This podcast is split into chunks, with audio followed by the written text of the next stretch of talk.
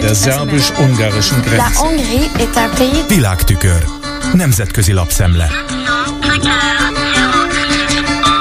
Köszöntöm a hallgatókat. A New York Times magyarországi idő szerint hajnalban azt írta, hogy Donald Trump földcsúszamlásszerű győzelmet aratott az ájovai republikánus jelöltállító gyűléseken, és ezzel megtette az első óriási lépést afelé, hogy az ellene indult büntetőeljárások dacára ő legyen a demokrata Joe Biden kihívója a novemberi elnökválasztáson. A szavazatok 95%-ának összegzése alapján a helyzet úgy állt, hogy Trump az előzetesen sokak által pszichológiai határértéknek tekintett 50%-ot nagyon kevéssel ugyan, de mégis meghaladó arányban, konkrétan mint egy 51%-kal győzött. A másik igen erősen valószínűsített adat szerint mégsem az elmúlt időszakban feljövőben levő Nikki Haley volt ENSZ nagykövet, hanem a csökkenő népszerűségű Ron DeSantis, floridai kormányzó végzett a második helyen. DeSantis több mint 21, Haley 19%-on állt nem sokkal a teljes körű összegzés előtt.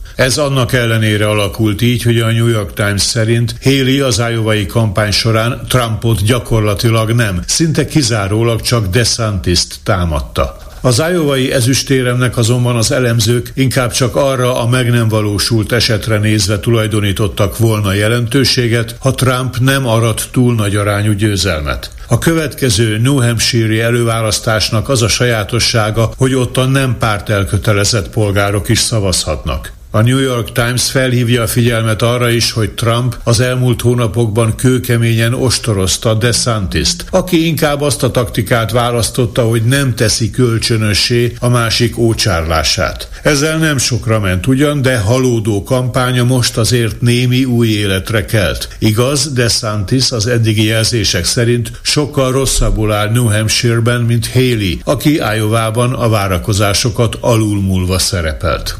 A jobboldali populisták éve lesz 2024, teszi fel a kérdést a ZDF, a Német Közszolgálati Televízió kettes csatornájának kommentárjában Ulf Röller brüsszeli tudósító. Megállapítja, hogy Donald Trump személye magát a rendszert kérdőjelezi meg, hiszen a kapitólium ostroma óta nincs kétség az iránt, hogy az ex-elnök nem tiszteli a demokráciát. Európában pedig, írja a szerző, Orbán Viktor jelenti számos jobboldali populista számára azt a faragott szobrot, németül Gallionsfigur, amelyet régen a hajók orrán helyeztek el. Az ilyenfajta retorika felvirágzásának szociális összefüggéseit boncolgatva Röller idézi Florian Hartlib politológust, aki szerint a háborútól, a lecsúszástól, illetve az idegenektől való félelemből fakadó elbizonytalanodás már nem a társadalom peremén jelentkezik, hanem a középosztály köreiben.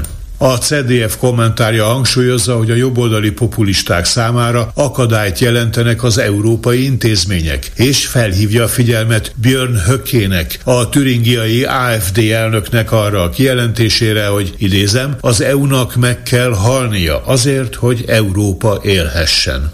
Végezetül arról, hogy Manfred Weber, az Európai Néppárt elnöke és Európai Parlamenti frakcióvezetője interjút adott az osztrák tévének, és abban figyelmeztetett a jobboldali populista Európa kritikus pártok előretörésére. Ugyanakkor, mint mondta, nem számol azzal, hogy ezek a pártok többséget szereznek a júniusi EP választáson. Az osztrák szabadságpárt címére azt a szemrehányást tette, hogy egyformán ítéli meg Vladimir Putyin orosz és Volodymyr Zelenszky ukrán államfőt, és ez úgymond kívül esik a néppárt érték közösségén. Weber szerint nincs szükség arra, hogy valamilyen módon elkerüljék az év második felében esedékes soros magyar EU elnökséget. Nehéz időszakra számít, de abból indul ki, hogy a magyar elnökség alatt nem a jogszabályalkotás lesz az előtérben, hanem a politikai tisztségek újraosztása. A néppárti elnök bírálta Magyarországot, amiért blokkolja az EU pénzügyi kereteiről szóló döntéshozatalt, és ehhez nem akar hozzájárulni mindaddig, amíg a jogállami hiányosságok miatt visszatartott pénzt nem kapja meg. Weber szerint nem szabad alkudozásba bocsátkozni. Magyarországnak teljesítenie kell, összhangba kell hozni a törvényeit az Európai Unió jogával. Nem szabad engedni, hogy Orbán gúnytűzzön az Unióból. A Bécsi Der Standard reagálást kért az osztrák pártoktól a Weber interjúra. A szélső jobboldali Szabadságpárt EP képviselőcsoportjának a vezetője felháborodottan fogadta a néppárti elnök szavait, míg az osztrák szociáldemokraták és a zöldek arra hívták fel a figyelmet, hogy miközben Weber szavakban óv a jobboldali populistákhoz való közeledéstől, vezetése alatt az Európai Néppárt jelentős mértékben jobbra tolódott. Ez volt ma a Nemzetközi Média Szemle Kárpáti Jánostól. Köszönöm a figyelmüket. Hungary's government sees building it Der szerbus-ungarischen Grenze. La Hongrie est un pays... Nemzetközi lapszemlét hallottak.